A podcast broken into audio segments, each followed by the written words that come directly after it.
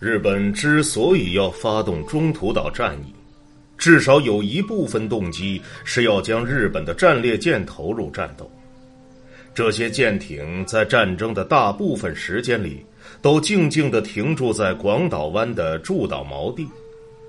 驻岛舰队这种具有讽刺意味的说法，在日军的航母特混舰队中逐渐传开了。此外，随着时间的推进，这些按兵不动的战舰上的舰员越来越焦躁不安。宇元禅将军表示，在本国水域长期停留后，军队士气已经大不如前。我鼓励了他们，不过我们必须探索新的训练方法，还要让他们参与实战。既然日方的舰队如此之强大，在航母和水面舰艇方面都有明显优势，为什么山本将军不集中兵力来击败美军呢？为什么不利用数量优势来对抗和战胜敌方呢？糟糕的阿留申群岛行动是为了保全军令部的面子而做出的让步，除了这个行动。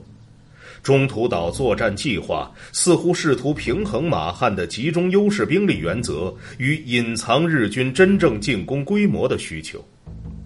山本五十六进攻中途岛的主要目的，是引诱美方的航空母舰加入战斗。如果尼米兹能发现日方的所有军队都在中途岛附近，他便会让舰队在珍珠港待命。即使这样做意味着将中途岛拱手相让，山本打算将大多数兵力集中在以中途岛为基地的侦察范围以外。这样一来，尼米兹便会失去戒心，派太平洋舰队出战。但是在这样的情况下，日方分散的兵力能否及时赶到战场发挥作用呢？帕希尔和塔利在书中写道：“日方一直没有找到解决这一两难困境的方案。如果假设美军会从珍珠港被引诱出来，那么就没有办法制定一个既让战舰的位置能迷惑对手，同时又能让战舰相互协助的计划。这两个目的根本就是自相矛盾的。山本将军知道不能两全其美。”他愿意牺牲相互支持来达到秘密行动的目的。中途岛的作战计划建立在一个含有隐患的大义假设之上，即日军注定会不断取得胜利。后来日本自己也意识到这一点了，称之为“胜利病”。在五月的第一个星期。山本和整支舰队的高级军官聚集在大和号上，一连召开了几天的作战会议。山本的日本传记作家这么写道：“整艘船将星闪耀，到了就餐时间，高级军官云集。资历最低的中将被请出司令舱，在普通的餐厅里将就用餐，而少将只能去卫官的食堂。”区区大佐就不得不站在甲板上用餐了。战舰前部的餐厅里也摆满了会议桌、折叠椅，以举行更大规模的会议。将军们在大和号宽敞的议事厅和餐厅里进行着兵棋推演。北太平洋的地图上摆满了舰艇模型，双方的机会和运气用骰子来代表。这些推演本来是要检验作战计划，发现不足之处的，但大家很快发现，山本及其主要参谋对检查计划毫无兴趣，更不要说提出批评意见了。简单来讲，这些推演的目的在于证明山本的计划是可行的。他是个赌徒，喜欢冒险。在会议第二天的一次兵棋推演中。红队代表美国海军，其航空母舰突然出现在日本第一航空舰队的左翼，发动了令日方损失巨大的突袭。裁判行使了神一般的权力，裁定这种情况不可能发生，并宣布结果无效。裁判自负的断言：如果推演出现了这种结果，那么推演本身就是不完善的，因为直到南云忠一将军对中途岛发动第一轮空袭，美国航母才会加入战斗。在另一次推演中，中途岛的美军陆基轰炸机对日本第一航空舰队发动了反击，骰子让美国飞机九次命中日本航母舰队，击沉了赤城号和加贺号。山本专横的参谋长宇元禅将军在这次推演中担任监督者和裁判长。他说：“稍等一下，我们把击中次数减少到三次。”之后，他又武断的判定这次推演只击沉了加贺号，而赤城号只是轻微受损。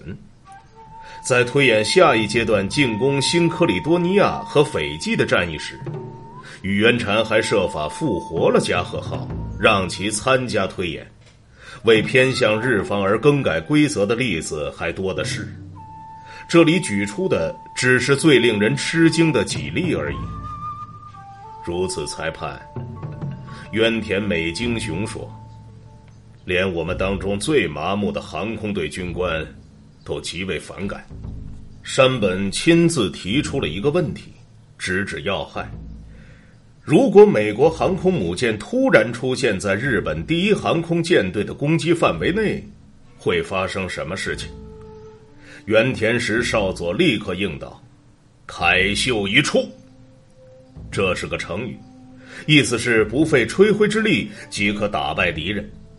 山本对兵棋推演结果做出的妥协，是要求南云忠一在中途岛战役开始后，在航母上保留一支后备打击力量。以防备美国航母的突然出现。这次兵棋推演暴露了作战计划的弱点，以及日本舰队面临的威胁，起到了应有的作用。然而，这场推演打一开始就没有被认真对待，最终顶多起到了一点象征意义。这些推演只是做做样子，对于推演暴露出来的弱点，他们置之不理。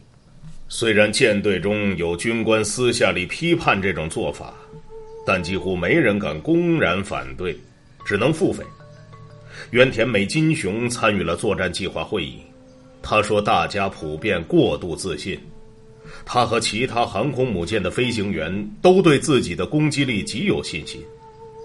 我们认为，即使战列舰不帮忙，单凭我们自己的力量，就能击垮敌方舰队。”对于这个作战计划，最有力的反对者是第二舰队司令近藤信竹中将。他在五月一号私下与山本会面，并提出了反对意见。近藤信竹劝山本延迟进攻中途岛，加强向东攻的力量，通过所罗门群岛攻占新克里多尼亚，在那里，舰队可以依靠南方的岸基空中支援。而进攻中途岛则得不到任何岸基空中支援。即使日本成功的占领了中途岛，为了补给该岛，日方也会面临严峻的后勤和军事问题。近藤信竹后来写道：“他认为占领中途岛就是死路一条，因为补给线太长了，日本不易在该地维持强大的空中力量。”山本则寸步不让。近藤信竹提议推迟一个月进攻中途岛，以便进一步研究和准备。然而山本并未理会。六月初的天气情况很有利于作战。据推测，只有那时才会在黎明后不久涨潮，使日军得以利用这个时机，让运送部队的两栖舰船穿过中途岛周围的暗礁。到了七月份，阿留申群岛将被大雾笼罩。此外，要想推迟中途岛行动，实际上为时已晚。日本海军的几乎全部资源都已经调动起来了。六个月前，山本不顾军中审慎的异议，强行下令突袭珍珠港，最终在战术层面大获全胜。他预测日方的空中力量面对盟军海军的水面力量会有压倒性的优势。后来证明他的判断是对的，他从未失败过，总是能凯旋。他的头上有着不败光环，他是全国上下的大名人，赢得了日本人民的敬仰和信任。他曾经两次以辞职相要挟，以击退反对者。他会毫不犹豫的再次这么做的。在日记里，宇垣禅这样写：在战争总结会、兵棋推演和战况报告会等一周不间断的会议后，难免感觉有点累。另一方面，春天已然到来，天气晴好，濑户内海岸边鲜花盛开。五月五号是日本的鲤鱼节。虽然宇垣看不见岸上的鲤鱼旗子，但看到舰队锚地旁岛屿的陡坡上翠绿的叶子时，他还是欣喜万分。